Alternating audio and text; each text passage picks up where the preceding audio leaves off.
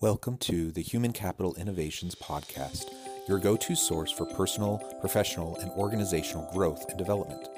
We hope you tune in often for all things people management, organizational development and change, organizational leadership, and social impact related. Maximize your personal and organizational potential with Human Capital Innovations Podcast.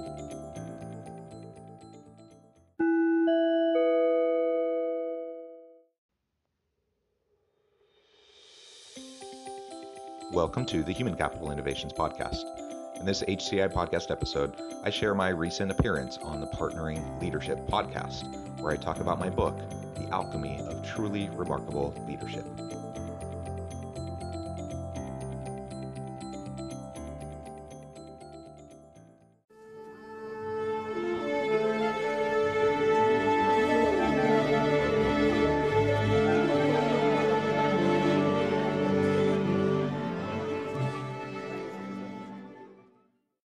Jonathan Westover, welcome to the Partnering Leadership Podcast.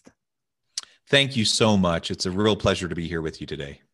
I am thrilled to have you because I love your book, Alchemy of Truly Remarkable Re- Leadership.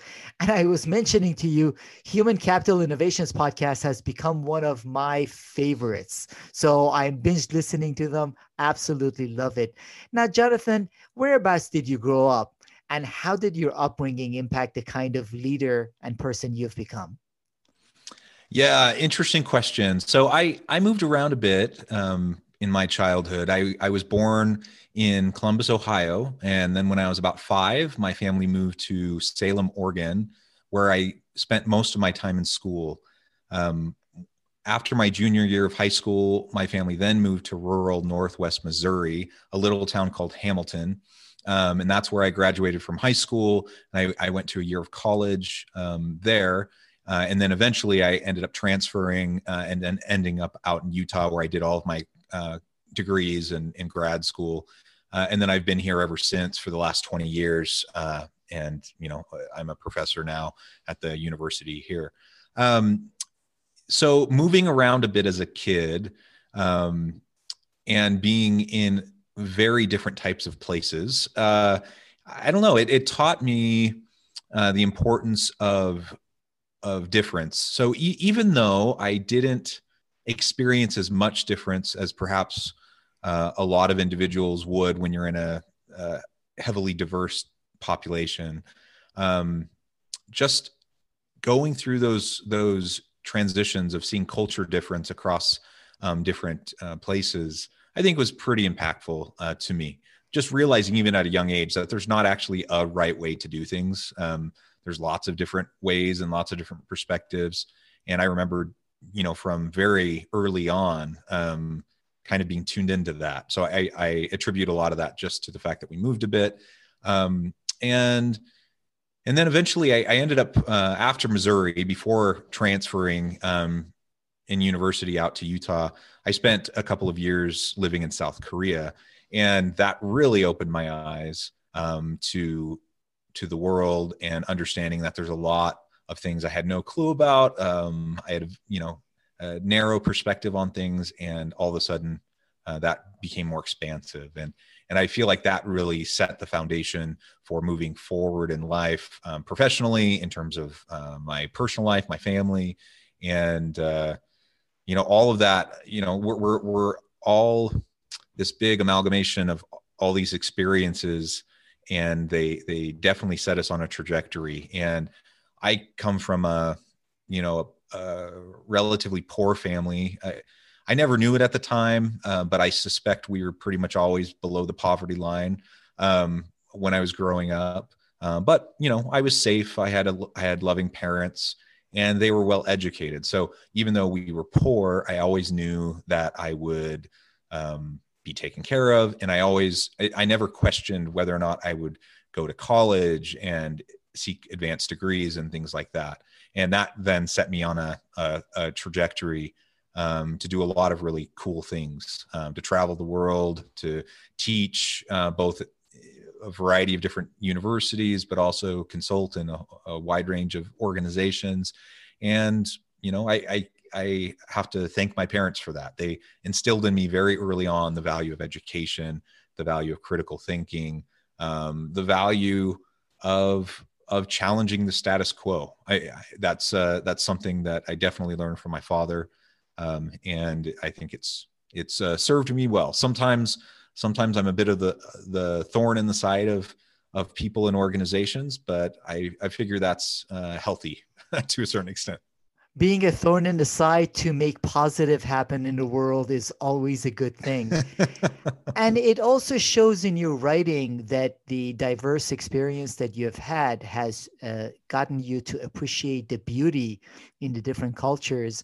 One of the things I love in your book is that you have these words from different languages and their meaning. For example, fika, a Swedish coffee break, where there is an element of connection um, Ubuntu from Zulu, uh, uh, talking about the connection and compassion in humanity.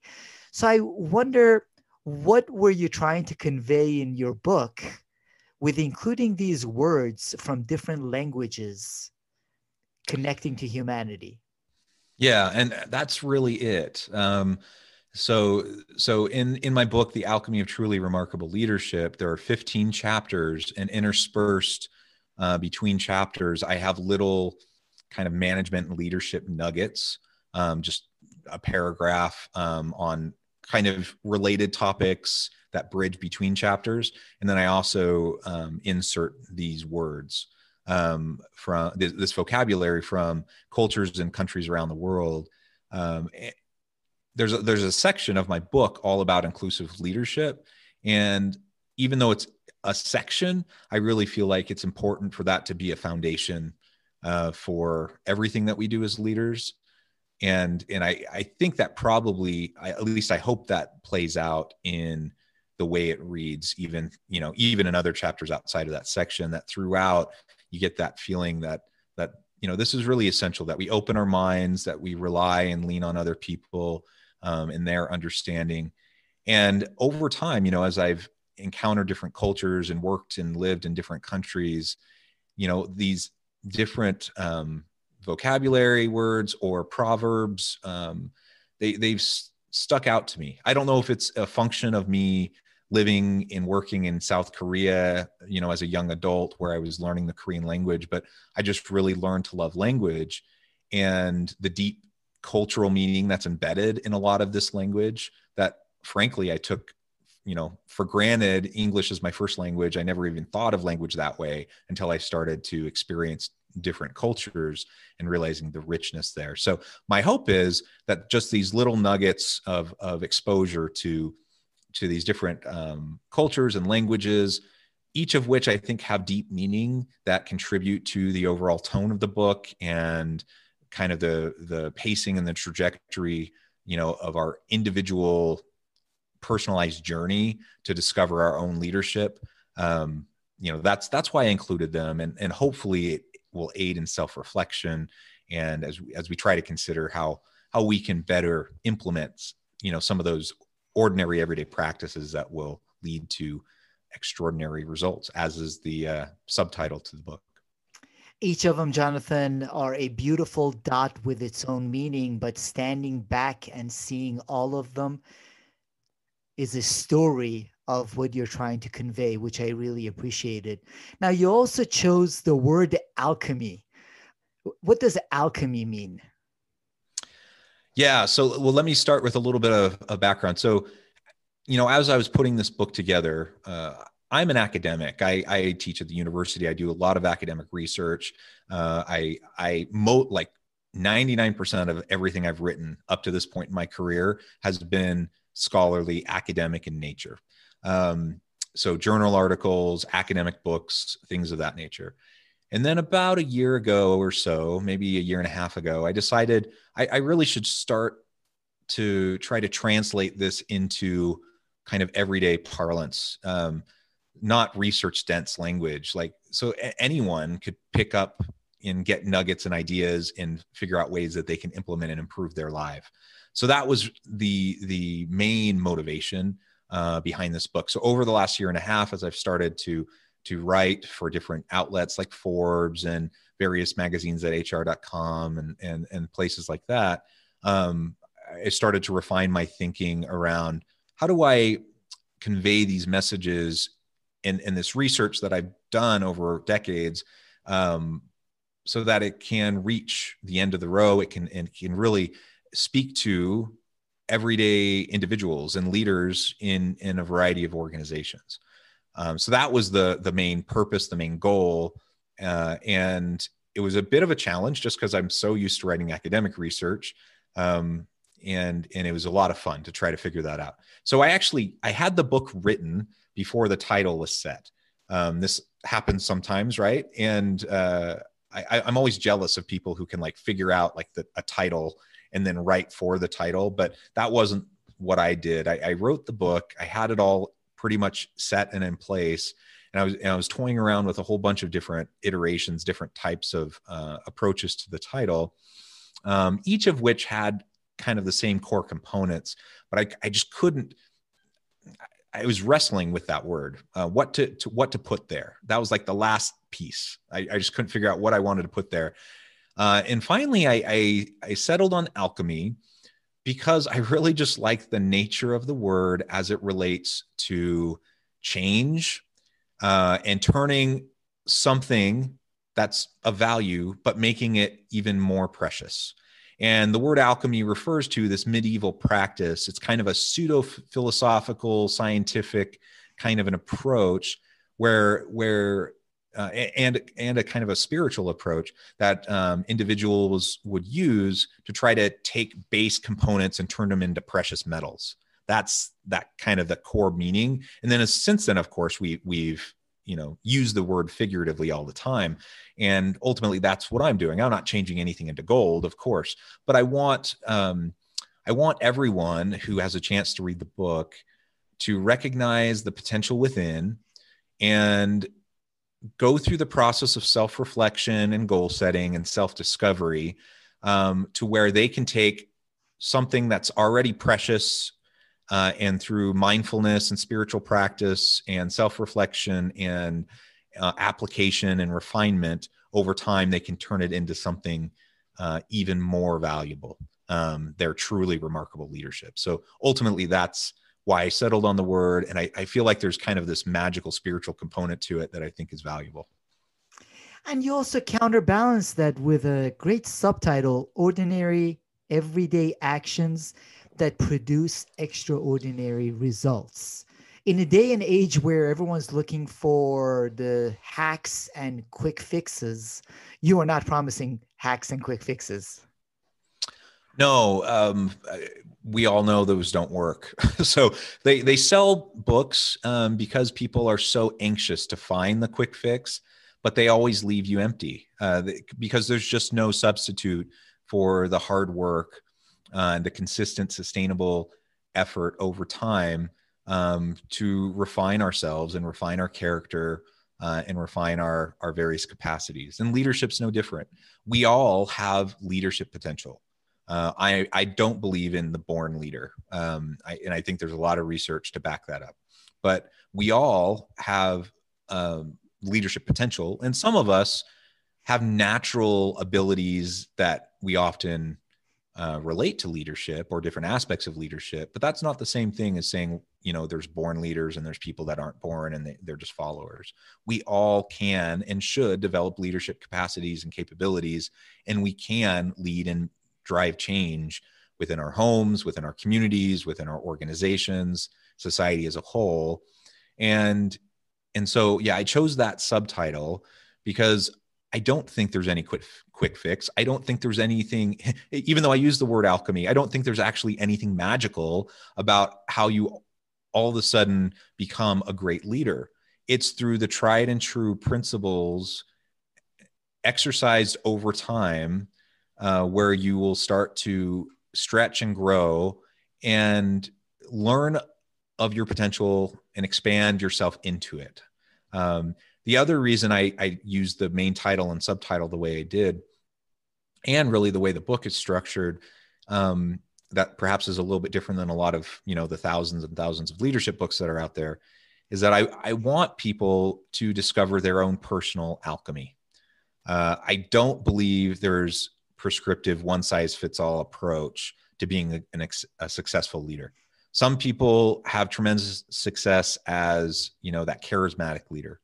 Uh, others are kind of the quiet um, type of powerful leader, uh, and you, you, have every kind of uh, different variation of personality type and skill set. There's no one right way, and a lot of leadership books tend to promote kind of a recipe for leadership, and I just don't believe in that. Um, but I do believe as we do the work, we can discover our own uh, components, right? Our own uh, ingredients uh, that go into our unique recipe. And then we can start to leverage that and build upon it um, so that we can be true to ourselves and be authentic in our leadership approach with those around us which is actually one of the other things I appreciated about the book is that every section ends with self-reflection questions for leaders. So we reflect on ourselves and our own journey in learning from what you're sharing in the book. Now, I want to touch on a couple of the chapters you have in the book. One of them, uh, uh, helping others become bluer than indigo. What is that all about? Yeah. So, as I mentioned in the introduction, you know, I spent uh, about two and a half years in South Korea and learning the language, learning the culture.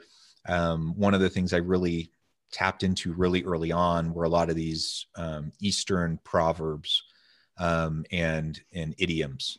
Uh, this is one of those idioms, and it it derives from Confucius and Buddhist teaching. Uh, you you think about indigo, the color indigo. Now that's not a word we use often to describe color in everyday our everyday language. You know, in in the U.S. Um, but it's it's a deep, vibrant blue.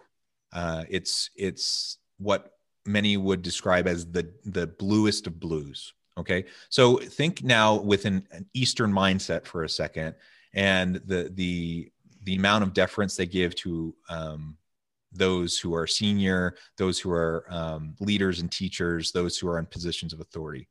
And this teaching is that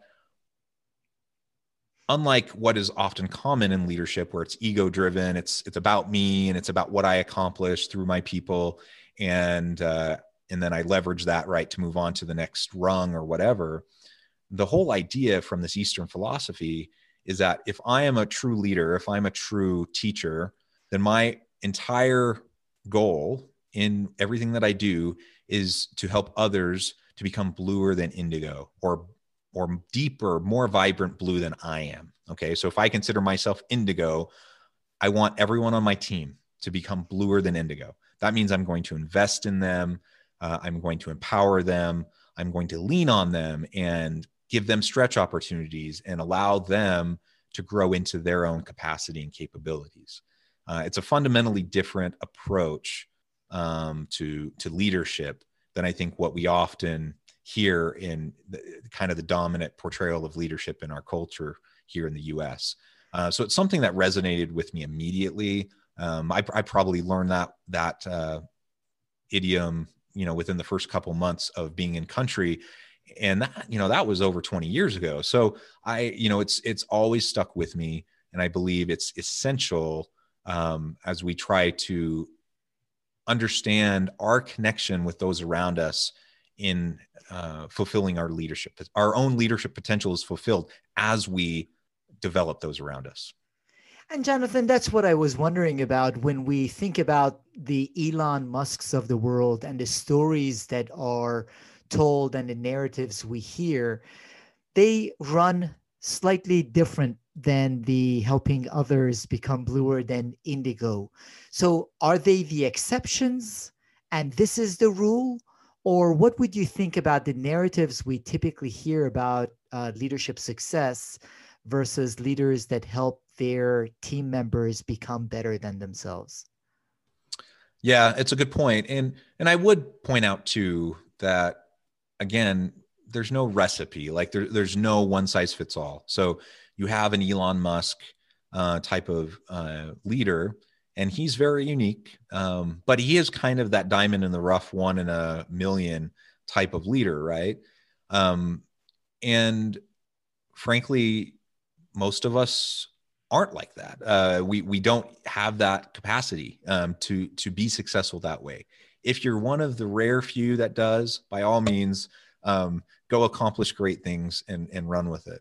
Uh, but I think in life, for the the vast majority of people, um, what we encounter as we interact with those around us and we interact with organizations, imperfect organizations, um, is that uh, it's it's it's that kind of selfless uh, approach towards a, another thing I talk about early on. I think it's chapter one actually is servant leadership and this this approach towards um, a commitment um, in your leadership approach uh, towards serving and leading others and developing them, um, which then feeds into bluer than indigo, and and you want them to become even greater than you are.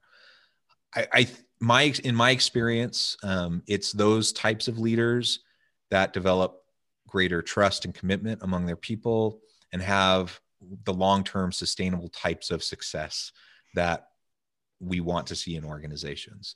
Not the flash in the pan kind of um, uh, uh, success, but but honestly, um, that consistency that is required uh, in most different walks of life, um, and even in Elon Musk's companies, he needs a lot of those types of leaders to work with him. So if they were all Elon Musk's, it wouldn't work.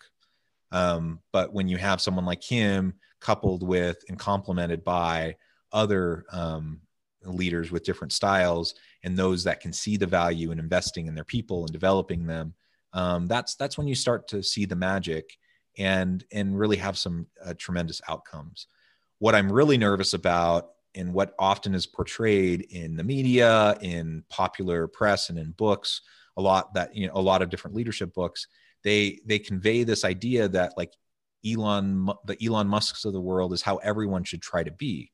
And I just, I don't think that's even remotely possible. Um, not only because we're not Elon Musk, you know, and and he, he's he's such a unique individual, uh, but organizations, if that's all we have in le- various leadership positions across the hierarchy of organizations, organizations won't be successful. I'm I'm pretty confident of that.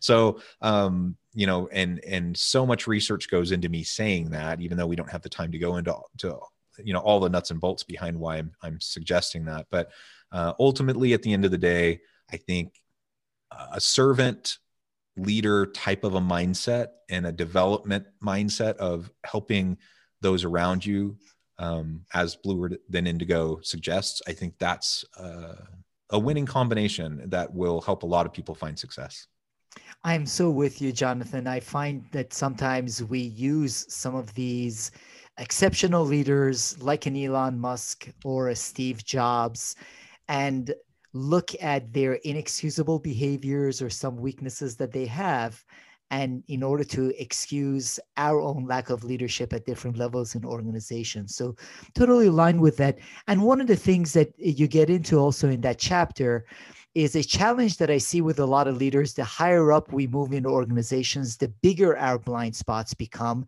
rather than shrinking our blind spots. You touch on the Johari's window and have an exercise around it. What is the Johari's window and how can we use it to become more effective leaders?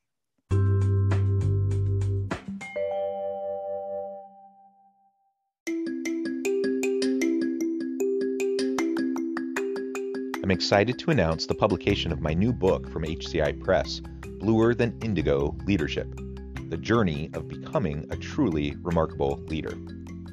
Early in my adult life, I learned about an Asian proverb that translates as bluer than indigo. If you think about the color indigo, it is a brilliant, deep, and vibrant blue, what some would call the bluest of blues. To have something that is bluer than indigo is rare and truly remarkable.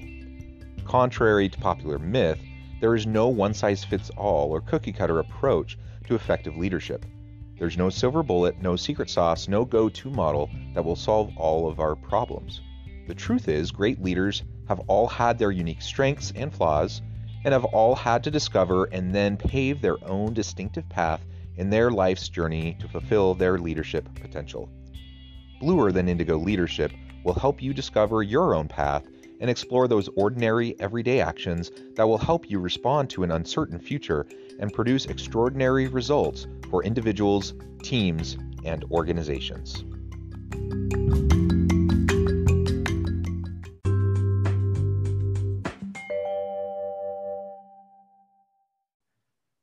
Yeah, so I refer to the Johari window, and I do have um, kind of this little insert of just a very simple exercise that we can go through as leaders to try to uncover those blind spots.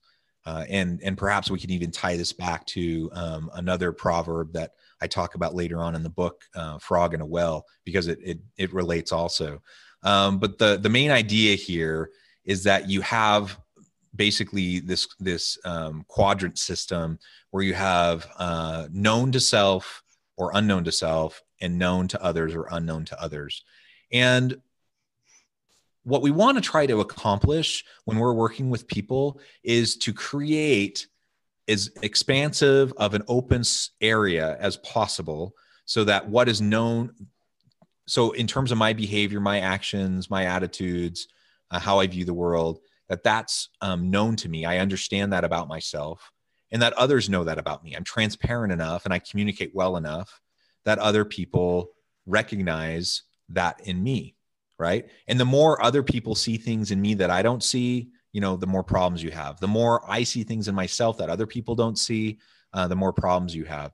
And the really dangerous area is when you have things that are unknown to yourself and unknown to others. Um, so you have these these uh, hidden weaknesses hidden blind spots that nobody's really aware of so you can't do anything to even respond to them. So then the question is well if you don't know about it what how can you do anything about it um, and the answer is you do everything you can through through appropriate self-disclosure, through transparency, through feedback loops, and and getting input from your people to shrink the blind spot. Uh, we're never going to completely get rid of it.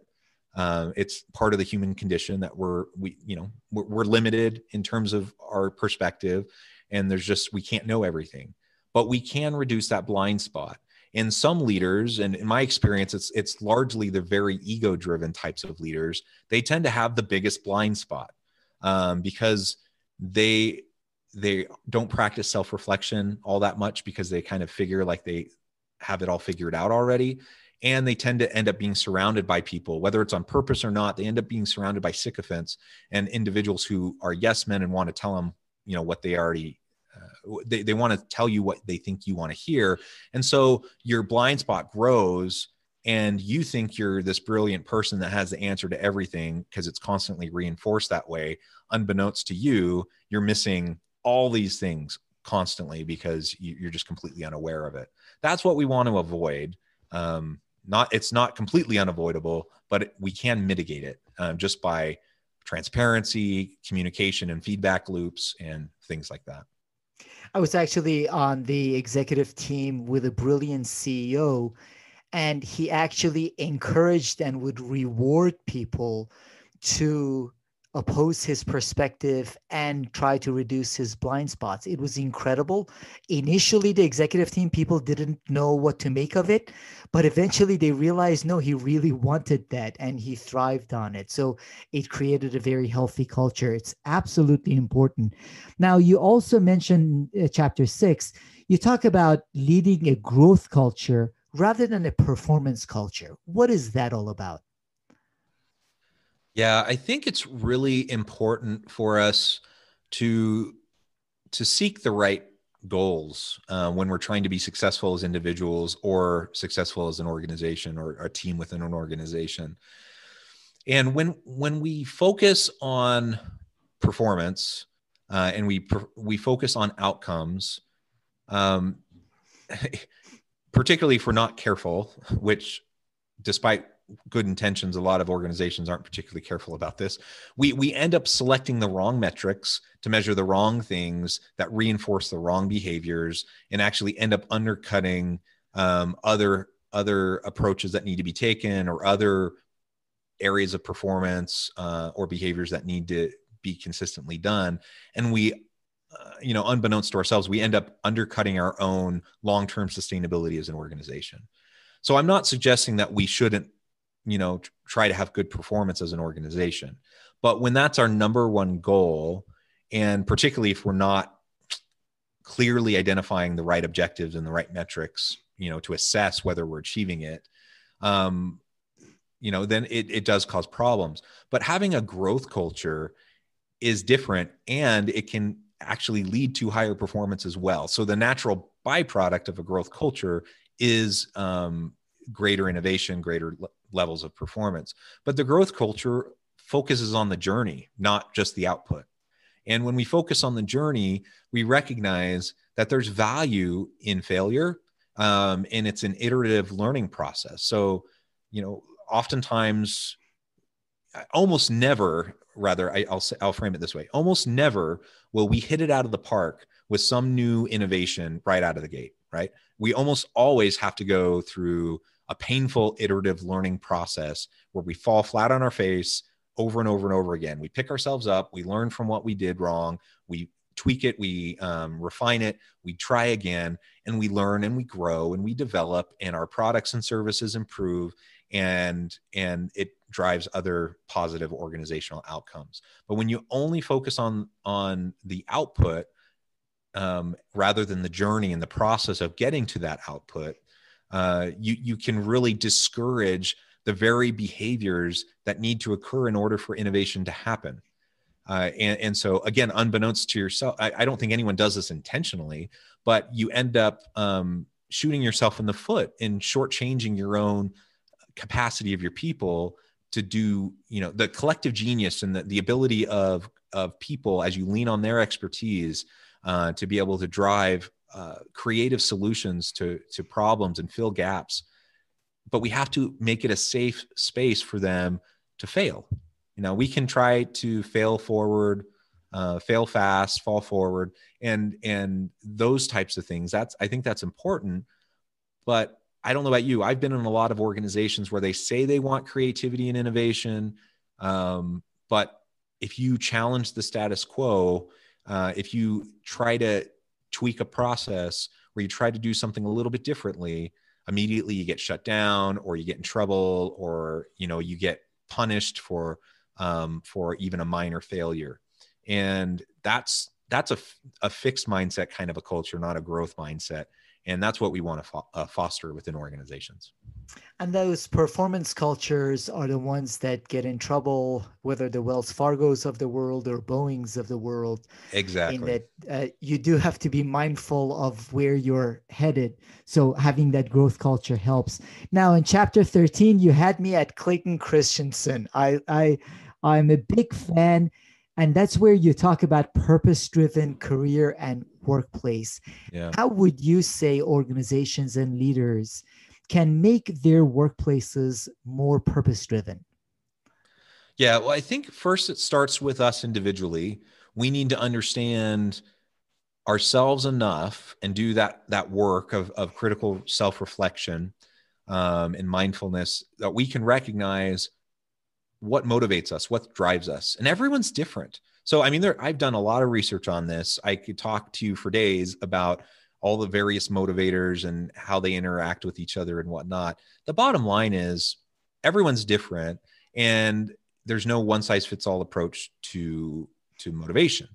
Um, but what what we see in the research consistently is that purpose and the ability to make an impact in the world and through your work that matters to people that matters to almost everybody and it, it's one of the the strongest motivators for most people and so every you know pretty much everyone wants the the opportunity to do work that's going to matter that's going to add value not only to their company but to the broader society and sometimes it takes us a while though to figure that out uh, and i think even early early on in my career you know, where you have your ambitions and you're going through schooling, you're getting those first jobs, you're trying to rise up in terms of, you know, climbing the rungs and, and getting new opportunities. And you become so career focused that it's very, very easy to get disconnected from your authentic self and your purpose in why you even got into your career in the first place. Um, but if we can tap into that and understand who we are, what drives us, what motivates us, we can better figure out uh, and align our purpose with our potential employer or if we start our own company you know with with the culture we create within our own company um, but every organization has different types of cultures. Uh, and and i'm not just talking about mission statement value statements the banners on the wall. Those are nice. And and i think you know they're important as long as they um, as long as you're walking the walk as long uh, along with talking the talk. Uh, but ultimately it starts with the individual to know their purpose. Hopefully then they can align with the organization they choose to affiliate with uh, that has a similar type of purpose now as a leader if i understand that one of the the greatest drivers of sustained creativity innovation and performance is going to help is going to be me helping my people connect their purpose to the institution the organization's purpose. If i if i recognize that then what that means is i need to proactively learn about my people. Um, i need to develop connections and relationships that are meaningful authentic uh, and uh, trust driven uh, and and only then will i really start to fully understand um, what makes each of my people tick. And then i can start to craft uh, and design opportunities that will more tightly and closely leverage not only the skill set and the capabilities of each person but also their passion and and the purpose that they have and connect it back to what they're doing on a day-to-day basis connect it back to what they're doing uh, as their you know their kind of overarching goal uh, for for their career. Um, in my experience most organizations don't do that very well. Um, most organizations don't even have a, a particularly uh, particularly clear um, sense of their organization wide purpose or culture. Um, and even fewer have those types of leaders that can truly do that connectivity, uh, the work behind the connectivity to, to make sure that they're aligning and, and ensuring some really good uh, person, job, person, organization fit in terms of uh, that purpose. And that purpose, Jonathan, has become even more critical since organizations went through both the beginning of the crisis and since for many uh, whether working virtually or even frontlines uh, workers that are not working virtually, connection to purpose at least has been something people have been talking about. Doing it is a different story. So, part of what I would love to get your perspectives on as organizations are facing faster and greater disruption than they've ever faced before, with respect to leadership and your thoughts, what do you think it takes? to lead effectively at this time. In addition, obviously, your um, insights are relevant for leaders always. What is most critical right now at this pace of disruption? Yeah, and, and that's actually how I start the book. In chapter one, I, I briefly lay out the current context, the current landscape, the fact that we, you know, you, you look over the last 50 years of world um, economic business history and how things have shifted and changed and then we don't have a crystal ball but we can we can look at trends and we can kind of make projections and see the likely trajectory of where things are going. And and so i think we can make some reasonable assumptions about you know what the next 5 10 20 years uh, might look like uh, as we move into the future and with that it's going to require a different type of skill sets and capabilities. Now, there are some fundamental principles, as you mentioned, uh, fundamental principles that I think do tend to apply across time and space and context. Um, but how we go about implementing those and, and carrying them out and living them, um, I, I think that does need to shift and that does need to change. Um, one of the very interesting things to me is I, I wrote that chapter actually pre pandemic.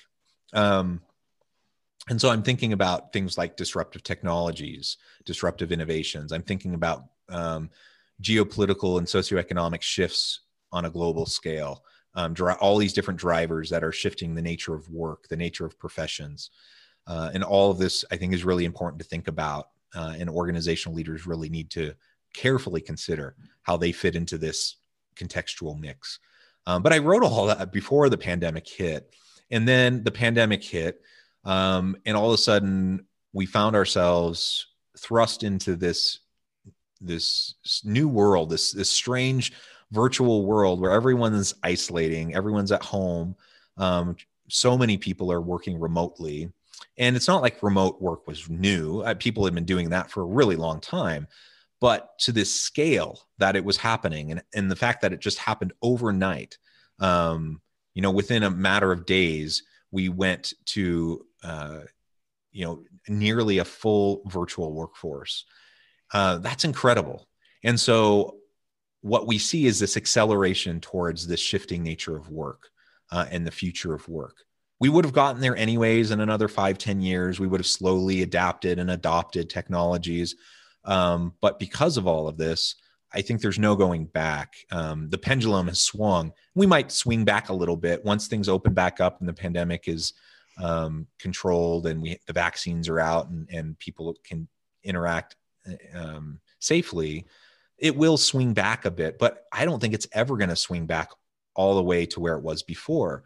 Um, and I think at a minimum, most people are going to want a hybrid type of a work environment. Even if they do want to go into the workplace, they're probably only going to want to go in physically two or three days a week. And then, you know, the other days they'll be working from home. And so that means these technologies that we've been learning to utilize, um, they they're here and they're not going anywhere. And they're we've all got our comfort level with them has grown, um, and uh, the the abilities that we we have to interact with each other um, ha- have been enhanced. Right, we've gotten better at it. Um, even the technologies themselves have improved quite a bit, even since the beginning of the pandemic.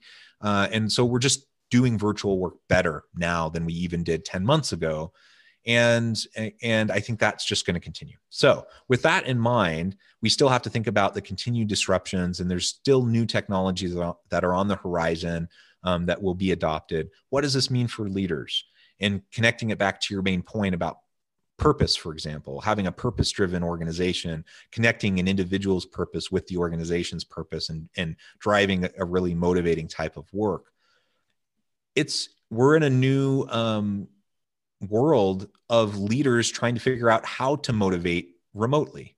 Uh, and so, whereas before everyone's in the office and you can wander around and you can put in your FaceTime with your people and wander around their cubicles or their office space and have conversations, now it's not like we can't have those conversations. They're just not going to happen as organically um, as they happened before. So we have to be more proactive um, we and and we have to just make a concerted effort being consistent and making sure that we ha- we're having those types of conversations so that we can still develop trust we can still um, develop authentic relationships with our people where they're going going to feel um, like they can confide in us and share their authentic self so we know what their purpose is and we can help them connect to it.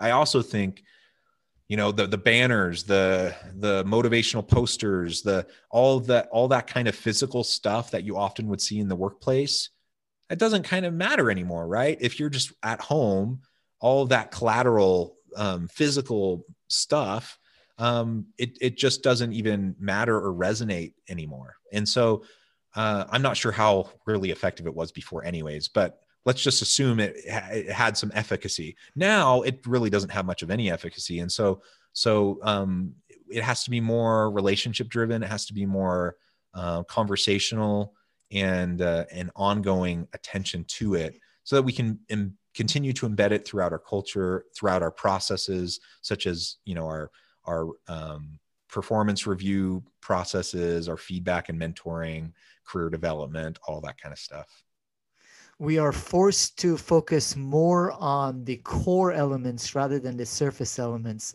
which does make it really tough, Jonathan. Now, your book is fabulous Alchemy of Truly Remarkable Leadership. In addition to your book, um, what other leadership books or resources do you find yourself recommending to leaders as they want to improve their own leadership skills? There, I mean, there's so many. Uh, we we don't have a, a lack of of resources, which sometimes does make it difficult though to sift through, right, and try to figure out what's worth our time and attention. Uh, I love Harvard Business Review. I'm uh, reading those articles all the time, um, both for kind of cutting edge uh, trends, um, but also just you know good thought pieces that that force me to maybe challenge my assumptions.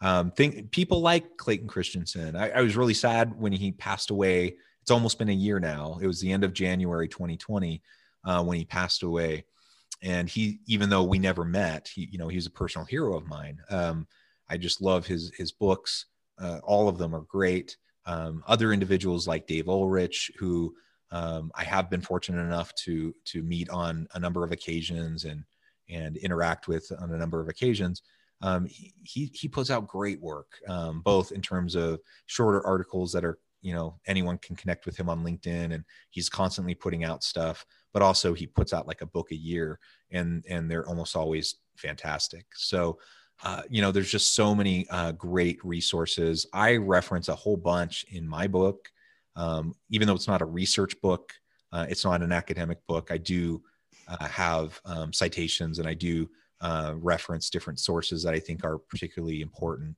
Uh, i think of you know for example we talked about growth culture growth mindset. Carol dweck and her book i think is just so foundational that everyone should read that book. Um, uh, the why of work by Sinek uh, i mean there's just um, so many great works that are out there and uh, fortunately great podcasts as well between audiobooks and podcasts even if you're not like a someone who can sit down and read for uh, extended periods of time uh, you know pop pop those in and and listen and get your fill because I I think uh, you deserve it and um, there's there's so much great stuff out there. Those are those are great recommendations, and I couldn't agree with you more on podcasts. I am a big fan of Human Capital Innovations podcast. As I said, I'm binging on it. Uh, great solo episodes, great interview episodes. In addition, obviously, to your book and to your podcast, how would you recommend for the audience to connect with you or follow you, Jonathan? Yeah, you can connect with me on LinkedIn. Uh, just look up Jonathan Westover on LinkedIn. I'll pop right up.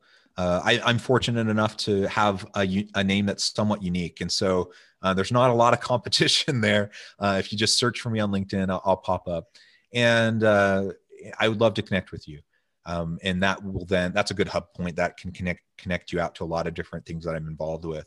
Uh, you can also find me on my uh, my consulting website. Human Capital Innovations is the name of the company. The URL is innovativehumancapital.com, um, where you can find the podcast. You can find um, the Human Capital Leadership magazine. We do a lot of uh, research briefs and webinars and a lot of that kind of stuff um, that's also there and it's all free uh, resources so would encourage you to to leverage that um, the podcast were i don't know something like 340 episodes or so in um, so there's a huge back catalog if you go on to um, the human capital innovations website and click on the podcast tab there's even a, an area where you can um, look at episodes by topic so if you're interested in a particular topic you know that because it's all scattered right throughout the 12 seasons um, all the the 340 or whatever episodes um, but you can hone in on particular topics and, and, listen in to some great interviews and,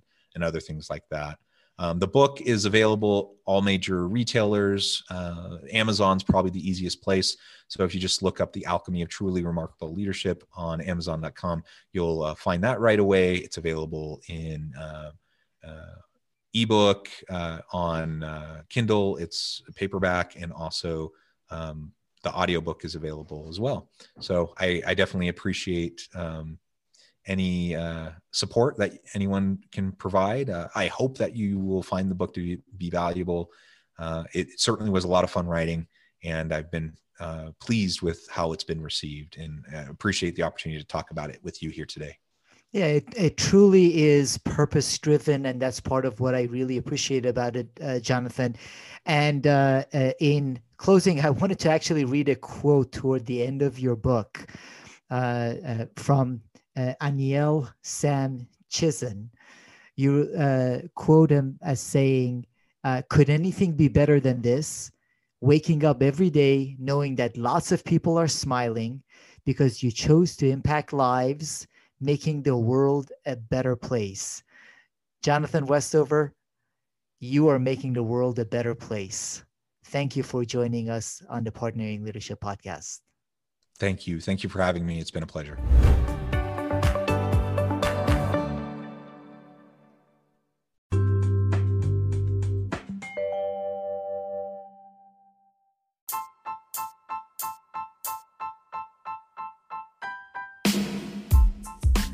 Alchemy of truly remarkable leadership ordinary, everyday actions that produce extraordinary results. Consider how the nature of work has shifted over the past 50 years. With increased globalization, rapid technological advancement, and the shift in economic composition, the average job of today looks very different than the average job of 50 years ago. What will the jobs and organizations of tomorrow look like? Moreover, what does this all mean for organizational leaders? What are the core competencies and capabilities of organizations and their leadership that are prepared for continued disruption and geopolitical and socioeconomic shifts? Regardless of what the future holds, increasingly, leaders need to be socially minded, data driven, decisive, champions of talent, and disruptors of the traditional notions of leadership, teams, organizations, and work. The alchemy of truly remarkable leadership will help you to explore your own leadership competencies and capabilities and consider ways to apply and implement them into your workplace and personal life.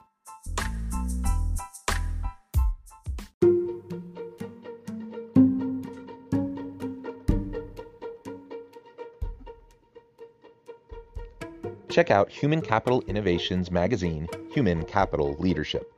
Human Capital Leadership is a free, interactive e magazine with the mission to help individuals, leaders, and organizations find innovative approaches to maximize their human capital potential. We publish issues quarterly in August, November, February, and May. Take a look at the latest issue and let us know what you think.